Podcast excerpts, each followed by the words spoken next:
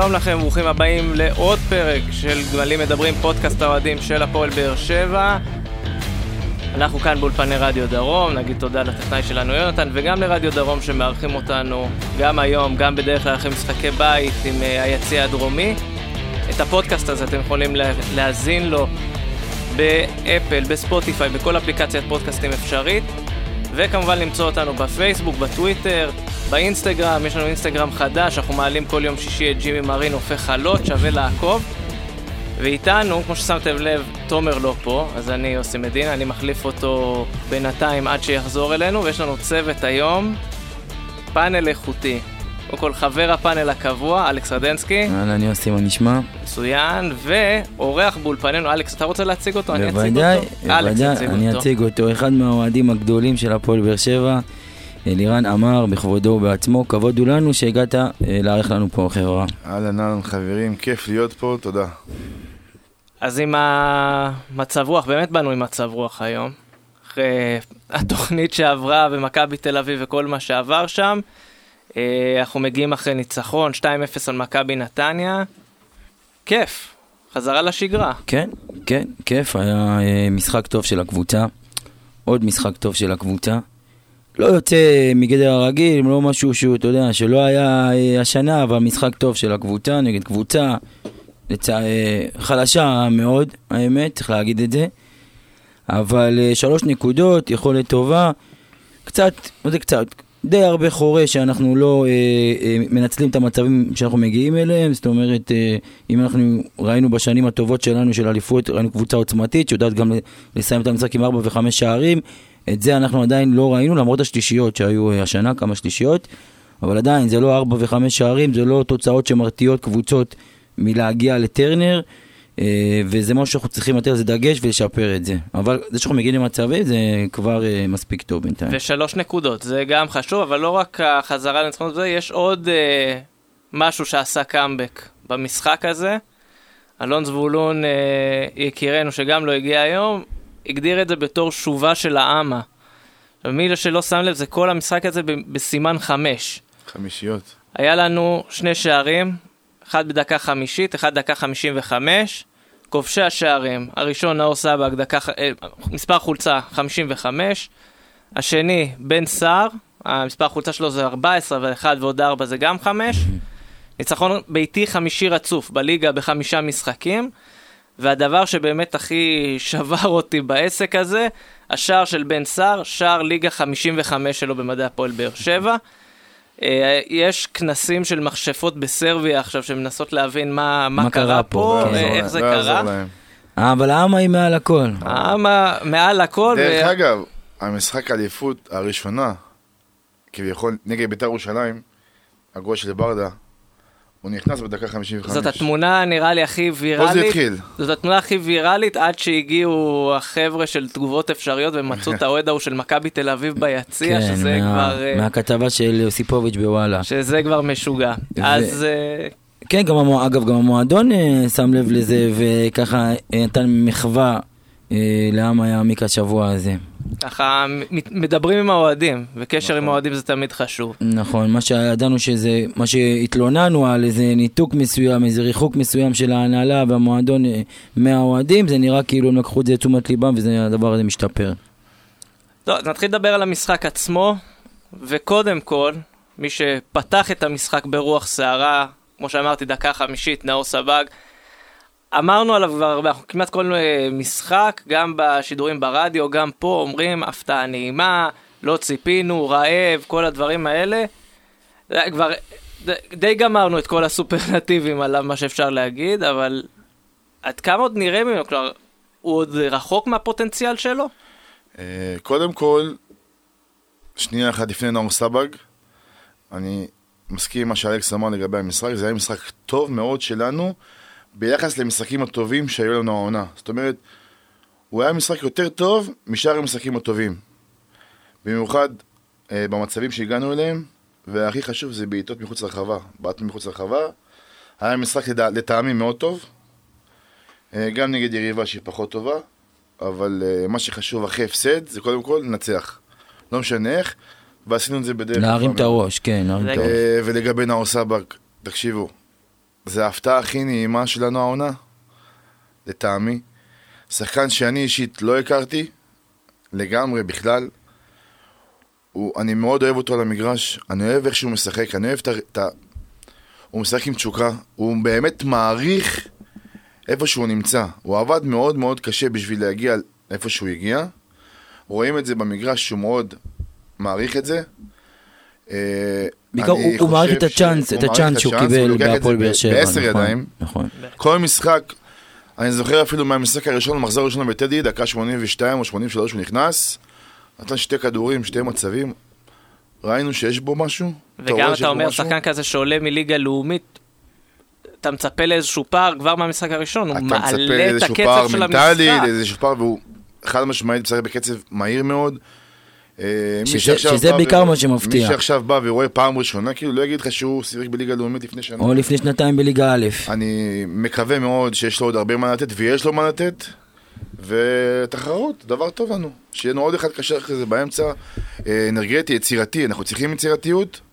וכל הכבוד לו. וקרדיט גדול למי שהביא אותו. אני לא יודע מי הביא אותו.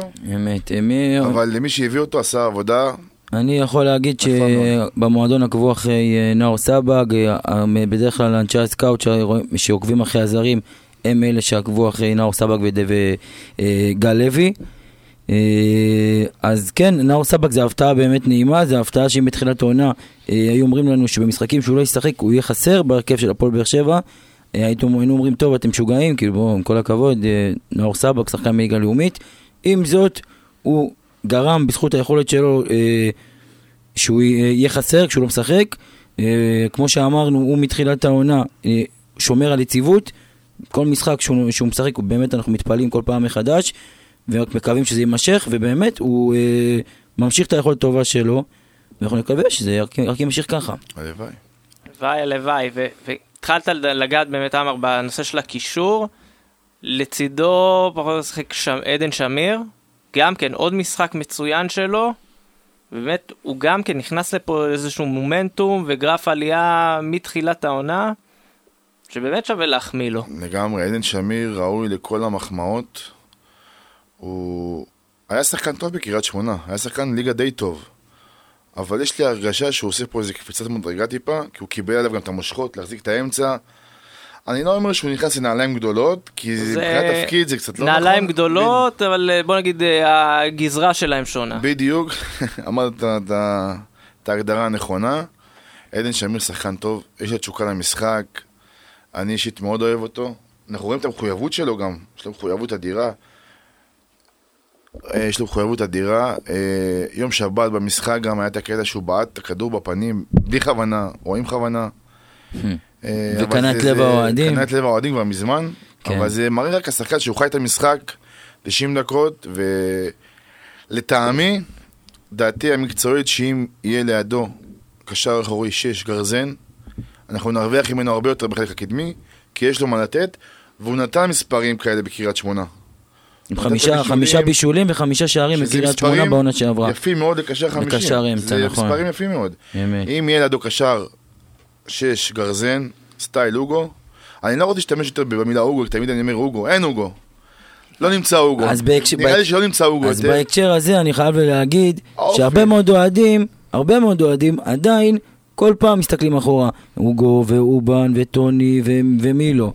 חברים חלאס, מה שהיה היה, מה שהיה היה טוב, אבל נגמר. אי אפשר לשחזר את מה שהיה, צריך לקוות שנוכל אולי אה, אה, להשוות, להביא שחקנים ברמה פחות או יותר, ועדיין, אבל עוד פעם, מה שהיה היה לא יחזור על עצמו, לא נביא עוד טוני, אולי יהיה שחקן אה, קצת פחות טוב, אולי קצת יותר טוב, אבל עוד פעם, טוני היה רק אחד. נכון, אבל צריך לזכור שגם ג'ון הוגו וגם טוני וואקמה השתפרו עם הזמן פה. זאת אומרת, הם היו טובים כמובן מההתחלה, אבל הזמן עשה להם רק טוב. הם הלכו והשתפרו מעונה לעונה, כי הם היו חלק מקבוצה טובה, היה להם סגל טוב. אחד עזר לשני לשפר את השלישי, ואני חושב שעדן שמיר גם יכול להשתפר משנה לשנה, הוא עדיין צעיר, ולטעמי הוא יכול להשתפר אם יהיו שחקנים טובים לידו. הכוונה שלי שעושים השוואות לא נכונות, ובגלל לא, זה עושים עוול להרבה מאוד שחקנים. לא כי אני אגיד לך מה, אנשים לא מבינים לפעמים שאתה מביא שחקן אחר, לא בטוח שאתה מתפקד אותו באותה צורה. כלומר, מה שאתה מצפה מטוני, זה לא מה שאתה מצפה מאסלבנק. אז אנחנו נדבר אחרי זה על אסלבנק, ולדעתי הבעיה ששנה שעברה הייתה עם נסלבנק, שדחפו לו לראש מהשנייה הראשונה שהוא הגיע, אתה את מחליף טוני. וואקמה. והלו, הוא לא, הוא לא טוני וואקמה. הרבה דחפו, גם מבפנים, גם מבחוץ. אני חושב שהשנה עשו את זה חכם, עם כל השחקנים בקישור האחורי, שבאו כאילו להחליף את אה, ג'ון, אוגו. ג'ון. ולפני כן, כל שחקן שהגיע לעמדה הזאת, מה דחפו להם? אתה מחליף את רדי, את טובן, את הדברים נכון, האלה. נכון, נכון, נכון. דרך אגב, זה גם קאבה. משהו חדש. קאבה היה טוב, אבל הוא לא אוגו. זהו, אז תמיד כשהוא בא, אוי, זה לא אוגו. הוא לא אוגו, הוא קאבה. תראה, הוא עושה את שלו במגרש. אי אפשר לבוא בתלונות לאוהדים שעושים את ההשוואות האלה, כי באמת ג'ון אוגו היה בקבוצה חמש שנים. חמש שנים היה בקישור האחורי, שחקן דומיננטי, חזק top מעל חמש הליגה. שהיו בארץ. יפה, יפה. אז קשה לאוהדים לעכל את המציאות החדשה. עם זאת, צריך? לעשות את הס- את הסוויץ' הזה ולשחרר, ולא עוד כל פעם לזרוק את השמות האלה ולבצע את ההשוואות המיותרות האלה, שבעיקר, בעיקר, בעיקר עושות עוול לשחקנים החדשים שלנו, ובעיקר גורמות לאכזבה בקרב האוהדים, כי הם מצפים למשהו שאחרים לא. ואז מעבירים ביקורת, וזה נהיה סתם איזה, ככה איזה סלט מיותר ואווירה לא נעימה. חבר'ה, צריך לשחרר, להתקדם, ויש קבוצה חדשה, ועם זה צריך להמשיך הלאה. אז אנחנו גם מתקדמים, אבל uh, קבוצה חדשה, קבוצה חדשה, יש אחד שהוא יציב פה כבר, וגם כן האוהדים לפעמים קצת פחות... Uh, סבלניים, סבלניים לגביו. אותנו, נוהגים לבקר. uh, כן. בן סער, אה, כבש את השער השני בפנדל, מלך השערים הבלתי מעורער של הליגה כרגע, שישה שערים. אמת. בן סער, כמו שאמרנו לא פעם, זה החלוץ הישראלי הטוב בליגה כבר כמה שנים, אולי אפילו גם לא הישראלי. אתה יכול את אה, המילה ישראלי. הוא כן, הוא החלוץ הכי טוב בליגה, המספרים מדברים בעד עצמם. אני יכול להבין, ואני בעצמי נוטה אה, ככה להתעצבן מהרבה מאוד אה, אה, משחקים של בן סער, ומההחמצות הרבות שהוא, אה, אה, ש, שהוא, מגיע, שהוא מהמצ... מחמיץ המצבים שהוא מגיע אליהם, וזה באמת אה, הרבה החמצות. עם זאת, המספרים מדברים בעד עצמם, חלוץ שמגיע להרבה מאוד מצבים, גם מחמיץ הרבה מאוד מצבים, אה, ותמיד אני אומר, יש רצוי ויש מצוי. הרצוי, שיהיה חלוץ סופר, סופר על, ש, שיג, שינצל 90% מהמצבים שהוא מגיע אליהם לפחות. זה הרצוי. המצוי, זה מה שיש. ומה זה לא שיש, הוא הכי טוב. שהמצוי הוא כזה רע. וזה לא שהוא כן? כזה רע, כן? לא. בוא, זה לא כזה רע. אבל... אתה צודק, אבל תן לי ברשותך, בבקשה. ותנו לי רגע להיות פה העורך דין שלו, כי זה מה שאני עושה במשך הרבה מאוד זמן, לא רק פה, גם בקבוצות, וגם בשיחות עם אוהדים אחרים. אני אנסה לעשות איזה סדר קטן. חלוץ הוא לא בבעיה שהוא מחמיץ, הוא בבעיה שהוא לא מגיע למצבים. חלוץ שמגיע למצבים הוא במצב טוב מאוד. הכדורים ייכנסו בסופו של דבר. אין מה לעשות, אין מאה אחוז לאף חלוץ בעולם, גם לא למסי וגם לרונלדו. זה לא אחוזים של אה, כדורסל מקו העונשין, ולא יקרה. פנדלים, צריך גם לדעת לכבוש, צריך גם לדעת איך לשים אותם בפנים, זה חלק מה... פנדל זה חלק מהמשחק. לגמרי. אני לא רוצה זה, אבל יכול להיות, אני משער שאם אולי היה מוכשל, אולי הוא יעשה גם את האחד על אחד הזה בפנים, זה לא משנה. פנדל זה חלק מהמשחק. אה, היום אומרים, הוא, או שהוא כובש בפנדל, או שהוא עומד והכדור מגיע אליו. לא, לא, לא מקבל את זה. גם מיקום. מיקום רחבה, מה? אלון מזרחי עם ה-200 ומשהו גולים שלו, זה נטו מיקום. 90 אחוז הוא דחק. והוא. בעצמו אגב, אלון מזרחי אומר על עצמו, יותר משידעתי להבקיע שערים, ידעתי להעמיד את עצמי זה. חלוץ, חלוץ צריך לכבוש שערים, וזה מה שבן סער עושה הכי טוב בליגה, כבר במשך ארבע שנים רצוף. נקווה שהוא ימשיך עם זה. מספרים דו ספרתיים כל עונה. אני, לדעתי, חוץ מזהבי, לא זוכר עוד שחקן שהביא דו ספרתי עונה אחרי עונה אחרי עונה. בכזאת יציבות, בוא נגיד הרבה זמן לא היה כזה. ואני חייב, גם שנה שעברה הוא גם שיחק במחזור שביעי, הוא נכנס לשחק. כן, משהו טועה. כזה, כן. ודיברנו גם על, ה, אה, על וואי טאה בתוכניות הקודמות אה, לגבי הנושא שאני רוצה, שאני רוצה לדבר עליו, וזה הכבוד לשחקן. השחקן בן סער, כמו לואי טאה, כמו בן, טור- אה, בן ביטון, שאולי הם קצת יותר, אבל בן סער כבר מספר שנים בהפועל באר שבע. הוא דמות נורא דומיננטית, אנחנו רואים שהוא מחובר לקהל, מחובר לעיר, מחובר למועדון, והוא לא זוכה למספיק הערכה, מספיק כבוד. עכשיו עוד פעם, גם אני בעצמי חוטא ומבקר אותו ממש בלהט הרגע, אחרי משחקים, אחרי החמצות, כמו רבים אחרים. עם זאת, אני יודע להעביר את הביקורת בצורה מכובדת, כיאה וכראוי, לשחקן שבמועדון נמצא המון שנים ונותן מעצמו עבור הקבוצה. על יכולת אפשר להתווכח, על יכולת אפשר לא, לא גם על כל שחקן בהפועל באר שבע. אבל העובדה ששחקן, רק מהעובדה ששחקן נותן מעצמו, לטובת המועדון ולטובת הקהל, ומחובר ככה לעיר ולמועדון, רק על זה צריך לכבד אותו, וגם ביקורת צריכה להיות מכובדת וראויה. אתה יודע. מה, דיברת על תא, בוא, בוא נדבר באמת על תא, כי בוא נגיד אחרי השבועות האחרונים שדיברנו, בירידה, שחקן של יום שישי, כל הדברים האלה. בוא נגיד ככה, זה לא היה, הוא לא, חז... הוא לא שחקן של יום שלישי. הוא גם לא לא יהיה הוא? לא יהיה, הוא לא יהיה. אבל בוא נגיד שהוא החזיר לעצמו את המקום של יום שבת בערב, אפילו יום שני בערב, של משחק מרכזי.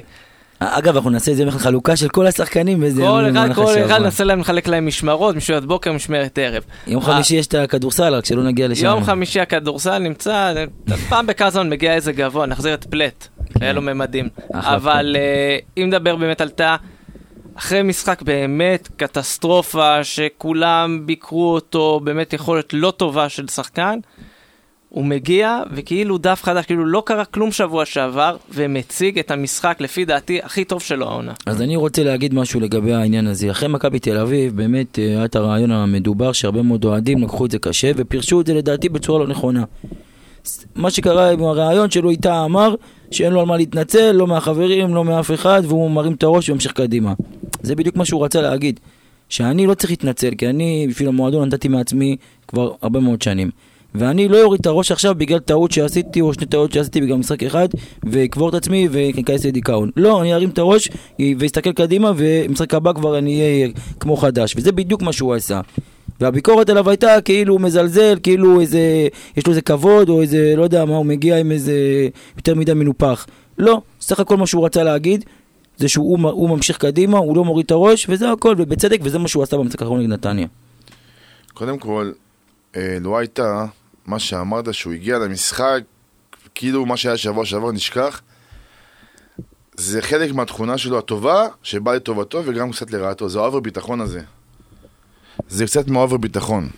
ה-over ביטחון שלו גורם לו אה, לשכוח את הטעות שהוא עשה שבוע שעבר מהירה, גם באמצע המשחק. הוא שוכח מאוד מהר. אבל זה גם גורם לו לפעמים לעשות טעויות מאוד קריטיות. נגיעות מיותרות ברחבה, או כל מיני טעויות כאלה ואחרות, אבל אין ספק שלא הייתה, לדעתי, הבלם הישראלי היום הכי טוב בליגה. לא הייתה שחקן שהקהל, קודם כל צריך להתחבר אליו. בתור אוהד, עזבו עכשיו, טוב, לא טוב, זה כן. נתון לוויכוח. בתור אוהד, שאתה רואה שחקן שנותן 100-150 אחוז כל משחק, ואני זוכר משחקים שלא הייתה עלה פצוע ושיחק פצוע.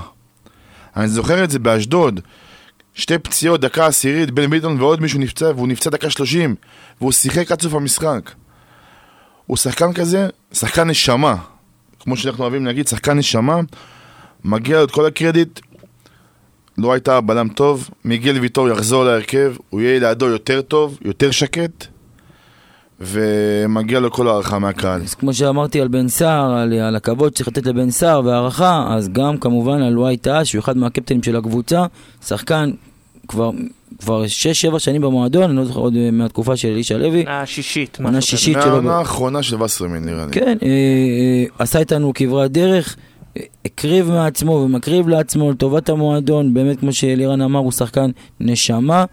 וגם, עוד פעם, על יכולת אפשר להתווכח, אפשר להעביר אה, ביקורת, הוא אפשר קפטן. להגיד הוא בלם אה, פחות טוב או יותר טוב. הוא גם קפטן שלנו. והוא גם קפטן שלנו. אחד אז- מהקפטנים. נכון, כמו שאמרתי, אז, אז על, על יכולת אפשר להתווכח, אבל על, על התרומה שלו לקבוצה, על אין הנחישות שלו בכלל, אין עוררין. אין, אה, אין, אה, אין מה להגיד, וצריך לתת לו את הכבוד והערכה ולבקר אותו, גם לבקר אותו בצורה שמכבדת, כי אחרי מכבי תל אביב הייתה איזו השתלחות שלא הייתה, שלא מכבדת לא את האוהדים ולא את השחקן. אני חושב שחיפשו איזה קורבן פה. יפה.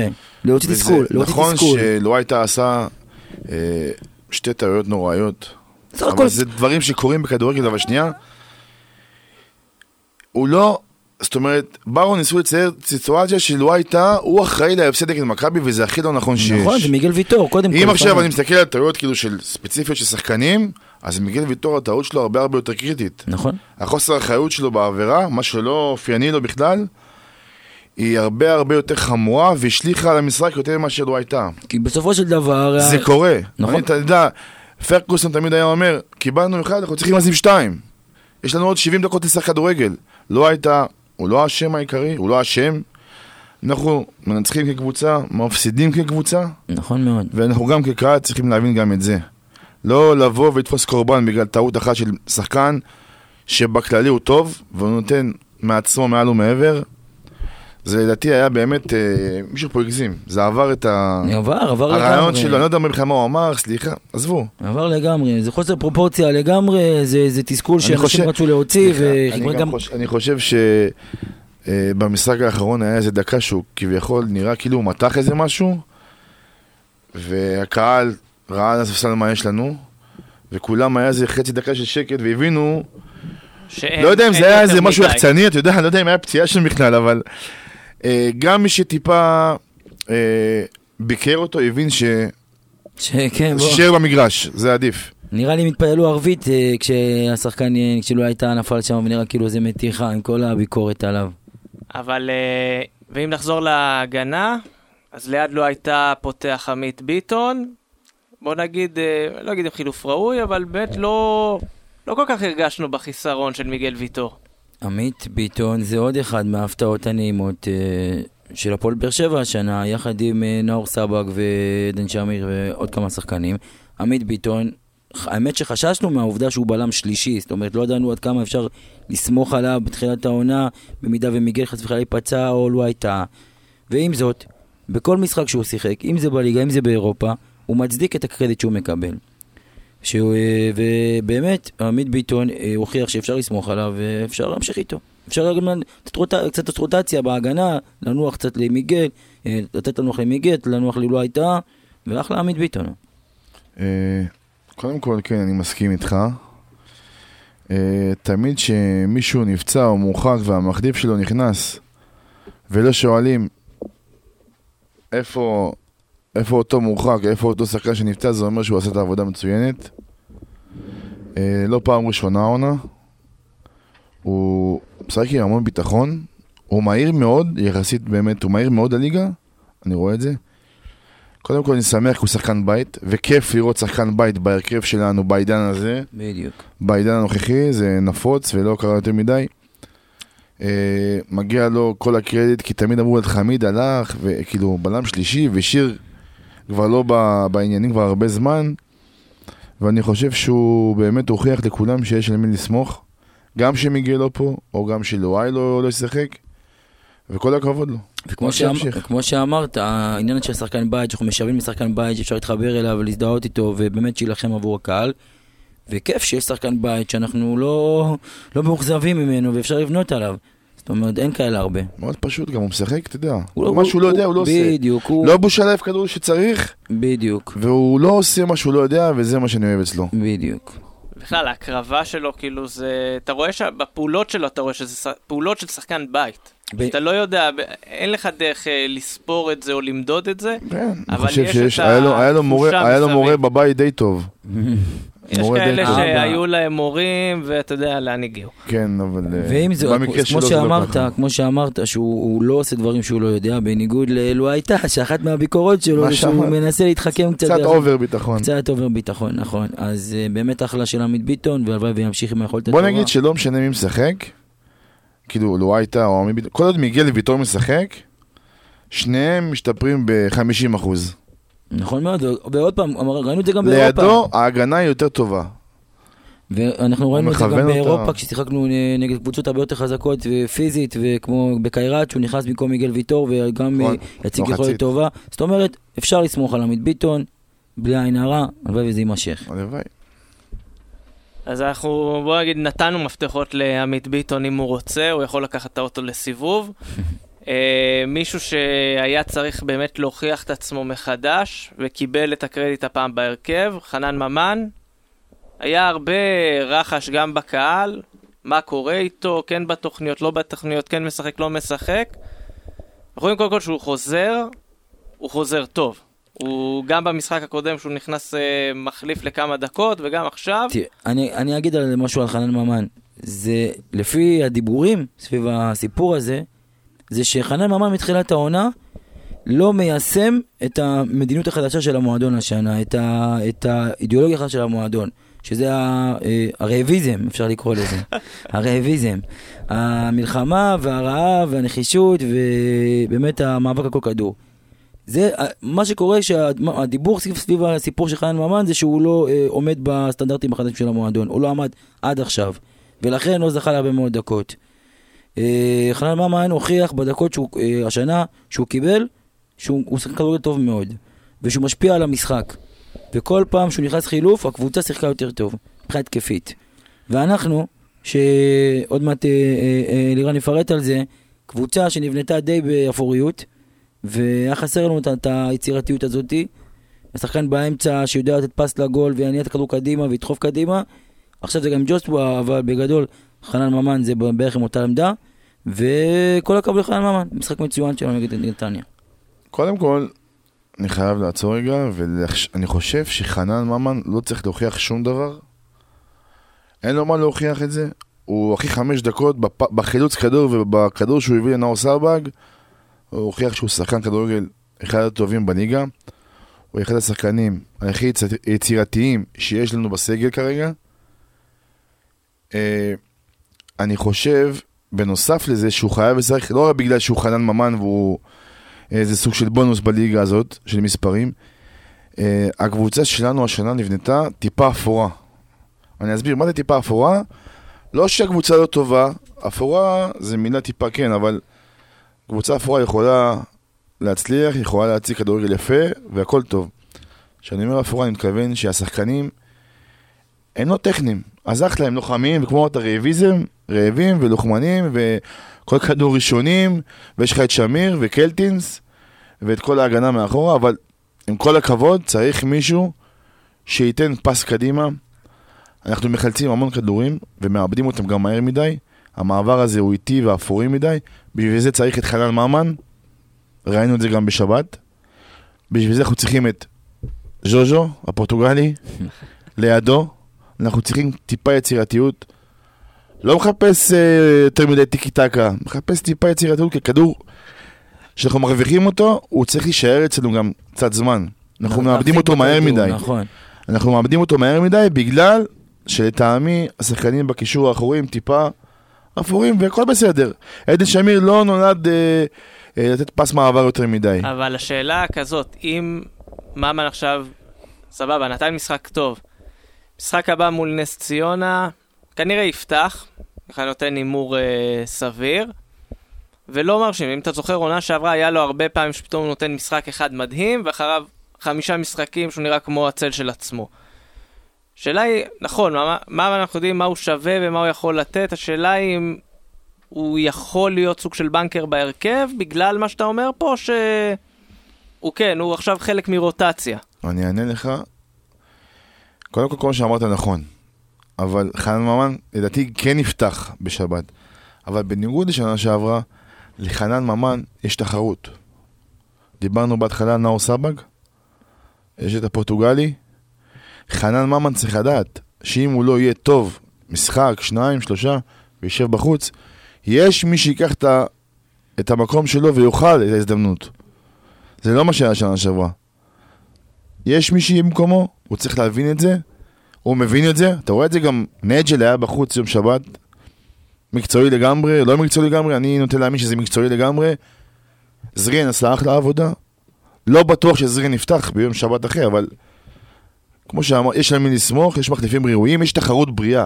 נאור סבג, חנן ממן, הפורטוגלי, ניב זריאן. אני לא פוסל גם את ג'ימי מרין עדיין לדבר הזה, אולי נדבר עליו אחרי זה בהמשך, אבל אה, בכל אופן, מי שלא יהיה טוב, יהיה בחוץ, מי שיהיה טוב ישחק, פשוט מאוד, כמו לפני שלוש שנים, לפני יפה, שנתיים. בדיוק, אז אני רוצה לחזק את מה שאמרת.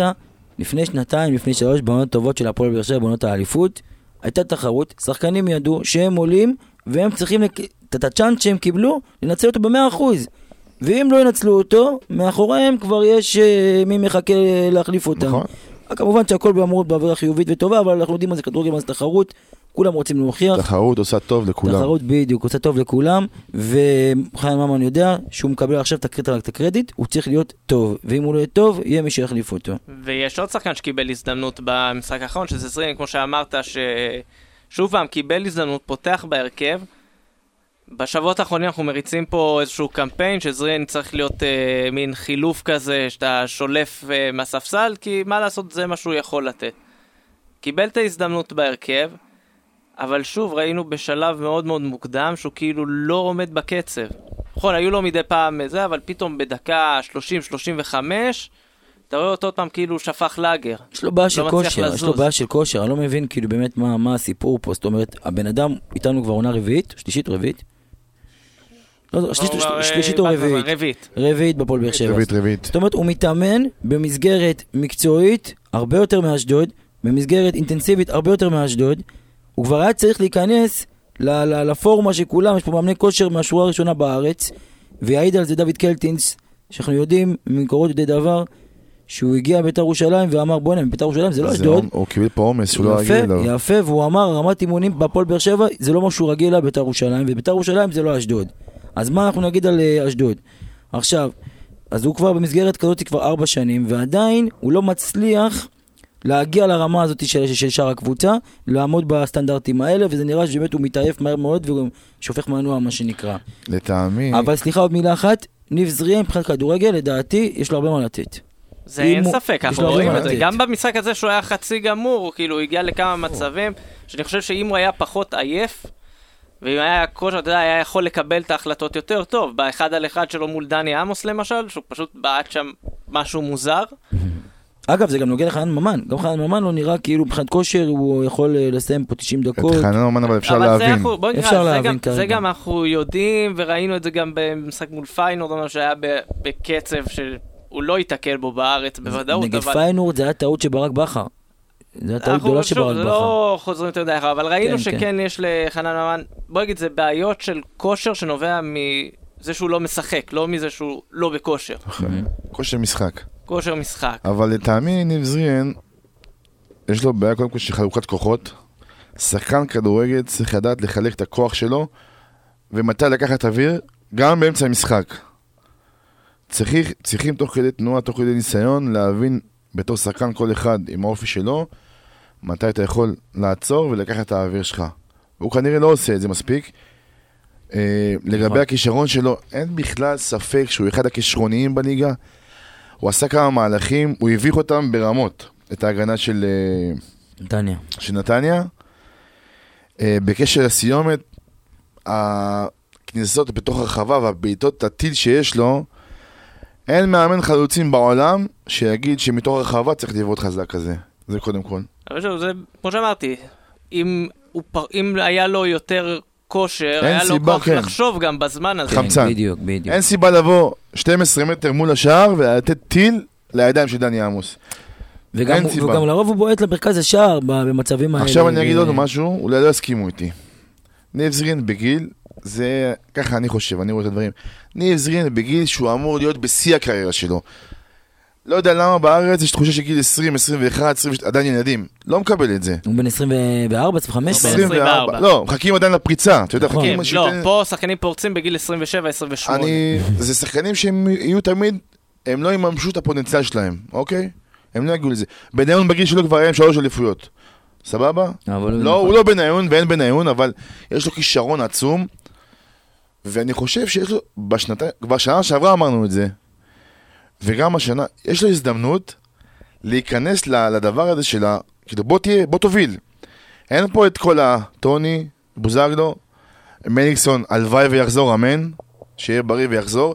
אני לא הייתי בונה. אבל לא משנה, אני רק אומר שאין פה את השמות האלה שהיינו אומרים, אוקיי, ניב זרים בספסל, בצדק, כי יש אה, את החבר'ה האלה, אבל עכשיו זו ההזדמנות שאתה מקבל אותה, בוא תאכל, בוא תוכיח מה אתה שווה, כי זו ההזדמנות שלך לתת, לצאת קדימה. מפה זה או שהוא ממנף את עצמו, או שלא. ונסיים את הקטע על נתניה, באמת, את הטוב שאמרנו לסוף. על ז'וזואה. שכאילו אנחנו גם כן, זה משהו שאנחנו חוזרים, אבל איזה כיף. איזה כיף לראות את הדבר הזה, הדקות האחרונות שפתאום כולם כזה עם, ה, עם הפלש מוסרים. אין יותר מסירות רגילות, כולם רק עם פלש, לא יודעים משהו אחר. הוא הכניס להם את זה, אתה- אתה אומר שהוא הוא הביא את ה...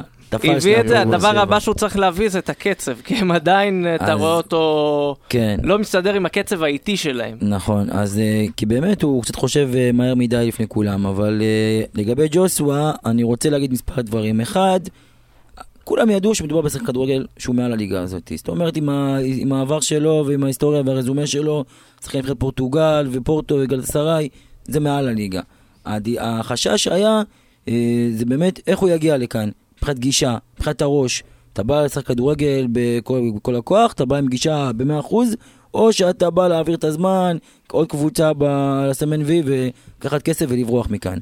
ועד עכשיו, זה לא עברו הרבה משחקים, ובכל זאת, עד עכשיו זה נראה, מבחינת הגישה שהוא בא להפועל באר שבע, לשחק כדורגל, לתת כן. מעצמו, לשפר את, אה, את עצמו ולשפר את היכולת אה, של שאר- שאר השחקנים. אם הזכרנו את ניב זריאן, אז אני יודע שג'וסווה באופן אישי נדלק על ניב אותו זריאן. כפרויקט אישי. נדלק על זיו זריאן, כתוב פרויקט אישי, הוא חושב שהוא יכול להגיע רחוק. ככה הוא חושב.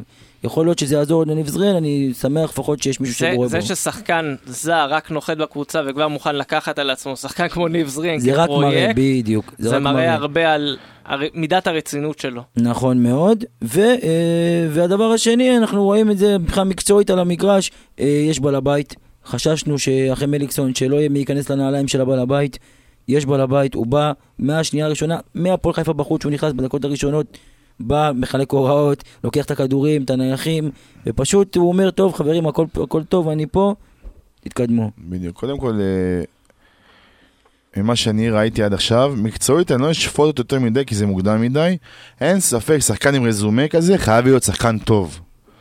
עכשיו זה כבר עניין של התאקלימות, ואיך שאמרת, כמו שאמרת אלכס, באיזה גישה הוא בא, באיזה גישה הוא יבוא, וכן רואים שהוא בא בגישה של אני לא מעל אף אחד פה, באתי לפה באמת בשביל לתת תעודה טובה, לעזור לקבוצה. אתה מזהה אצלו מנהיגות, אתה רואה שהוא מכוון שחקנים, כל המשחק הוא מדבר, הוא מדבר המון עם שחקנים.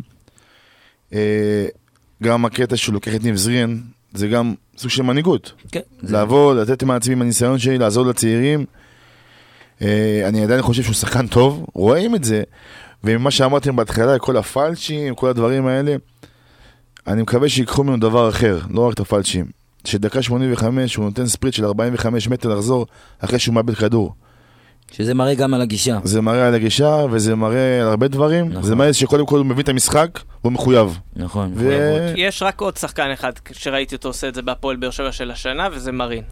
שגם מרין כאילו מתזז מקצה לקצה עם מרין, הלחץ. אני חושב שזו התכונה הבולטת שלו, משחק הלחץ. הוא יודע ללחוץ, הוא יודע לחטוף, הוא יודע לצאת קדימה במהירות. יש בו גם את האלמנט של החוק החדש, של הבעיטת חמש, שמותר מהר למסור לשחקן כן. מתוך התיבה. אה, ראינו אותו תחילת העונה, אני מקווה מאוד, אם נחזור כמה שבועות אחורה, אני חושב שמרין בסופו של דבר כן ישתלב בתוך, ה... בתוך הרוטציה הזאת, ואני חושב שהוא שחקן טוב ונפיק ממנו. ומאוד מעניין יהיה לראות את הפורטוגלי וממן ביחד, כי אני רואה שבכר, לפי המשחק האחרון, כן מנסה ליצור ביניהם איזשהו תיאום. מן הסתם, אין תיאום עד עכשיו כי הם לא רגילים אחד לשני. אף אחד שם לא שיחק עם כל, ההגנה עם הקישור לא שיחקו ביחד עד כה. נכון שהוא, אומרים שהוא שחקן אמצע יותר, או זה. אבל- אם מהאגף אנחנו נוציא את ממן, כאילו ממן שחקן אמצע טוב, אם הוא יהיה טוב, והפורטוגלי מהאגף יצליח להיכנס לאמצע ולהיות טוב גם, הרווחנו. ואם נחזור שנייה לג'ימי מרין, אני לדעתי, לא יודע, יש כאלה שיסכימו איתי, יש כאלה שלא, לדעתי זה אחד המשחקים הכי טובים שלו בהפועל באר שבע נגד נתניה, אף על פי שהוא לא שיחק הרבה זמן, הרבה דקות, נכנס דקה 70 ומשהו, אבל לדעתי אה, הוא הגיע למצבי הפקעה, הוא אני חושב יצר, שאבל כמעט כל משחק שלו, הוא מגיע למצבי ההפקעה, הוא לא, לא, לא היה לו יותר מדי משחקים רעים. אבל אני חושב שהוא דווקא, הוא לא עשה הרבה טעויות במשחק הזה, קודם כל, לא, היה- לא, היה, לא היה הרבה עיבודי כדור עם הפיזיות, דווקא, דווקא היה איזה מאבק שם שהוא צריך אה, להשתחל ולעבור שחקן, מה שהוא קשר עד עכשיו לעשות, עם, בגלל המחסור של הפיזיות, החיסרון של הפיזיות, סליחה. אני חושב שהוא גם יצר, הגיע למצבים, גם הוא יצר מצבים עם ה- עם הפל שהוא נתן לשם לרמזי ספורי בהחמצה הגדולה שלו. זאת אומרת, לדעתי זה היה דקות טובות של ג'ימי מרין. עכשיו, יש פה שאלה שהיא נוגעת להרבה, שהרבה מאוד אוהדים אה, ככה אה, שואלים את עצמם בכל מיני קבוצות ופורום של אוהדים, האם בינואר כדאי להשאיל את ג'ימי מרין לקבוצה אחרת, או אה, ולהביא קשר, זאת אומרת, משהו שיותר דחוף לנו, כמו קשר אחורי למשל. ויש שיגידו שכן ויש שיגידו שלא. אלירן, מה אתה אומר? אם אתה שואל אותי, התשובה היא חד משמעית לא. ארבע סימני קריאה. לא. להאמין בו, כי תראו הרבה, שמע, הבאת זר, בן 21, כן, עכשיו הוא שתיים כבר. 22, עוד פעם, חוזרים לגיל של 21. בוא, לא, אני, אני גם בטוח שלא הביאו אותו, אני בטוח בזה שהביאו את ג'ימי מרין בידיעה שאת העונה הראשונה בגיל 21 הוא לא יסיים עכשיו עם 10 ו-10 ולא... הוא צריך לאט לאט להיכנס לעניינים. לגבי ההשאלה, למה אני חושב שלא?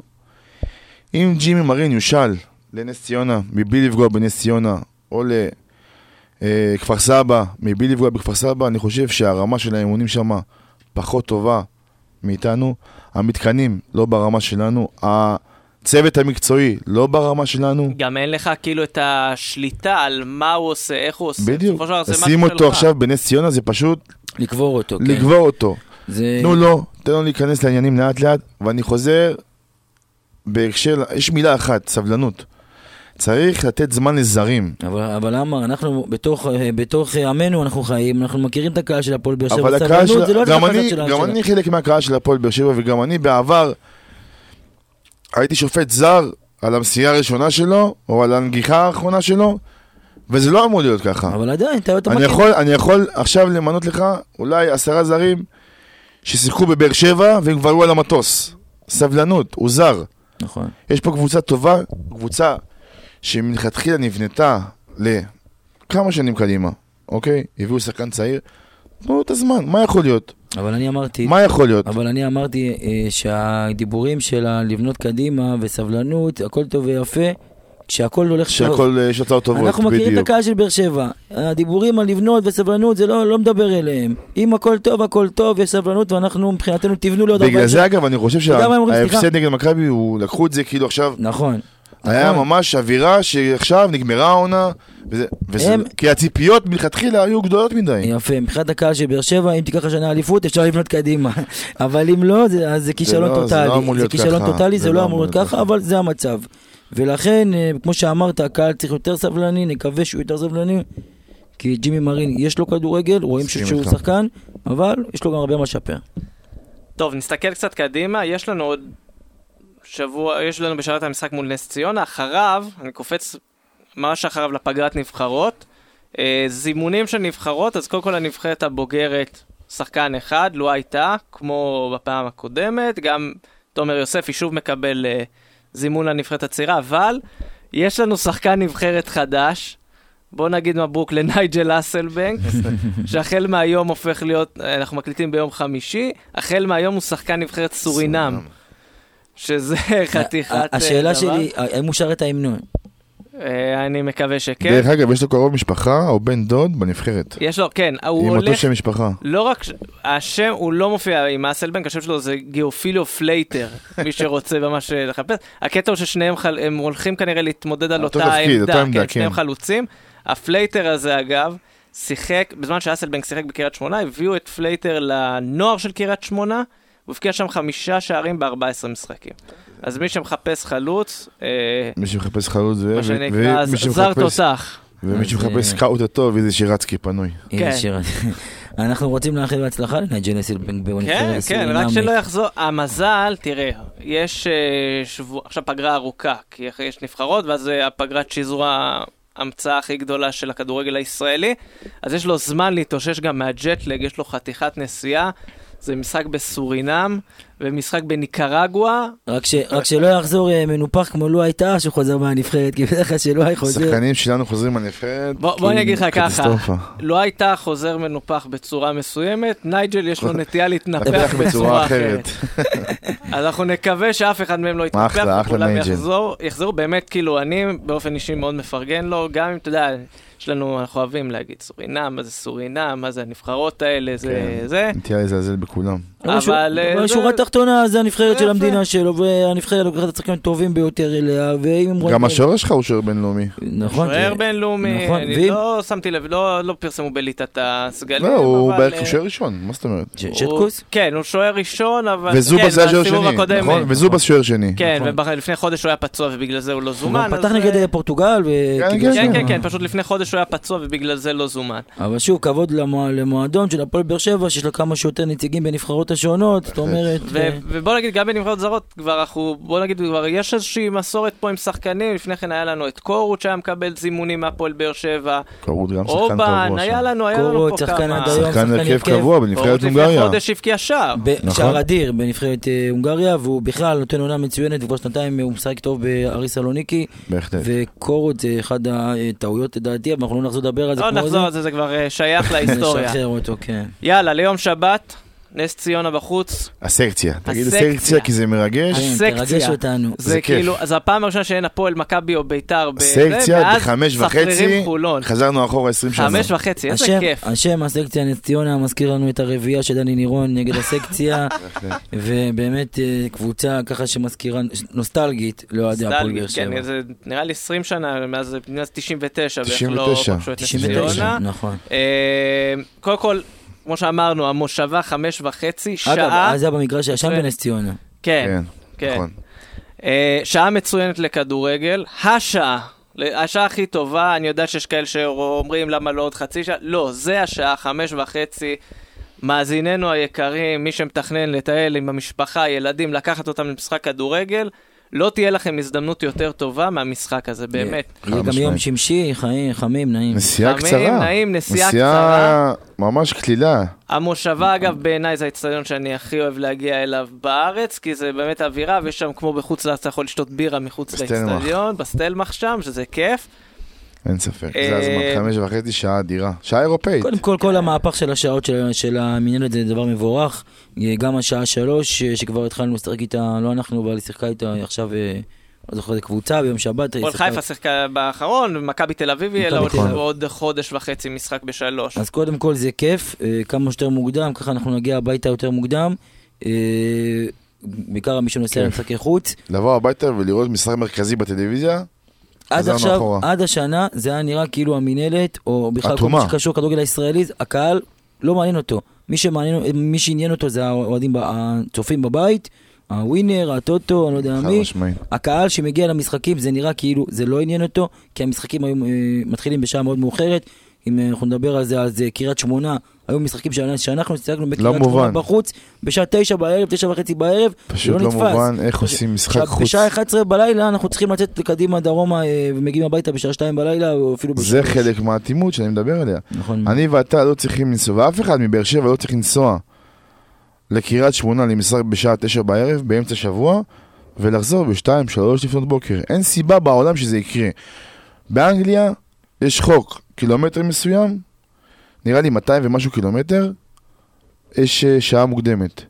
גם אוהד חיפה דרך אגב, לא צריך לבוא לטרנר בתשע בערב, ביום באמצע שבוע, אין סיבה. נכון. לא קיים דבר כזה, ההפך. המנהלת צריכה להתגמש וכל משחק ב- בפינצטה לסדר נכון. אותו ולשבץ אותו. אני אגיד לך, אגב, מה הכאב הכי גדול שלי ממה שקורה בכדורגל בשנים האחרונות? זה שגדל פה דור, אנחנו כבר כמעט 20 שנה מאז שהדבר הזה התחיל, שלא יודע מה זה שהמשחקים בשבת בצהריים. משחקים בראשון בערב, שני בערב, תשע, עשר לא. בערב, שעות שזה לא שעות. ואיפה שירים ושערים, אתה יודע, משחקים במקביל. יש, אני אגיד לך, יש איזה גרסה, עזוב, אתה לא רוצה לשמוע, אתה תשמע את אייל ברקוביץ'. אני. לצערי אני שומע, אבל עדיין כשאני נוסע למשחק נגיד, ואני שומע ברדיו משחק אחר, כיף לי. זה כיף, זה חלק מהאווירה חלק וחלק מהעניין, אני נכון. מסכים איתך, ואני מקווה, אתה יודע, בסוף העונה הזאת, ההסכם הש- נגמר ההסכם, נגמר. נכון, יש חוזה, מכרז חדש. מקווה שיהיה מכרז חדש, מקווה שחלק מהתנאים שלו יהיה גם לשפר את התנאים של הצופים, בין מי שמגיע לקהל, מי, ש... מי שמגיע לאצטדיונים, מי שרואה את זה מהבית, שכולם ייהנו. דרך אגב, הייתה עונה אחת שגם משחק מרכזי היה ב-12 וחצי, ביום שבת. אנחנו, היה עונה שמשחק מרכזי היה ב-12 וחצי, יצאנו פעם אחת לשחק נגד מכבי חיפה בבית. אה, היה כל מיני דברים. נגמר היה- 1-1, סילבס השווה להם דקה 80 ומשהו.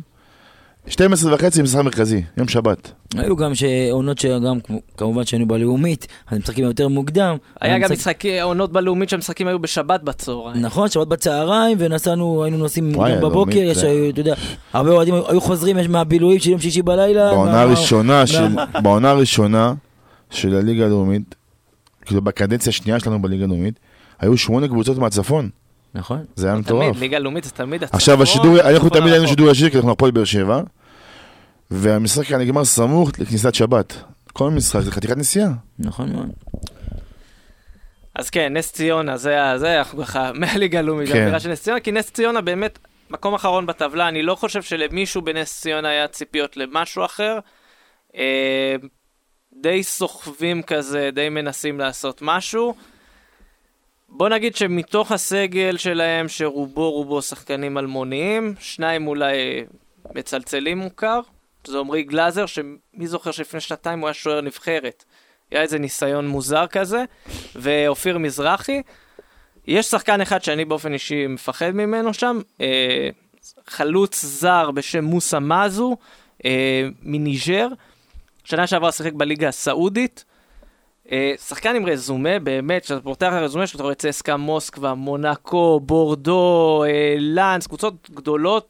אה, והוא מגיע עם ניסיון, כשהוא חתם, קודם כל הייתי בהלם, כי זה שם שכזה אני מכיר ואני עוקב, ואני הייתי, וואו, נס ציונה הביאו אותו.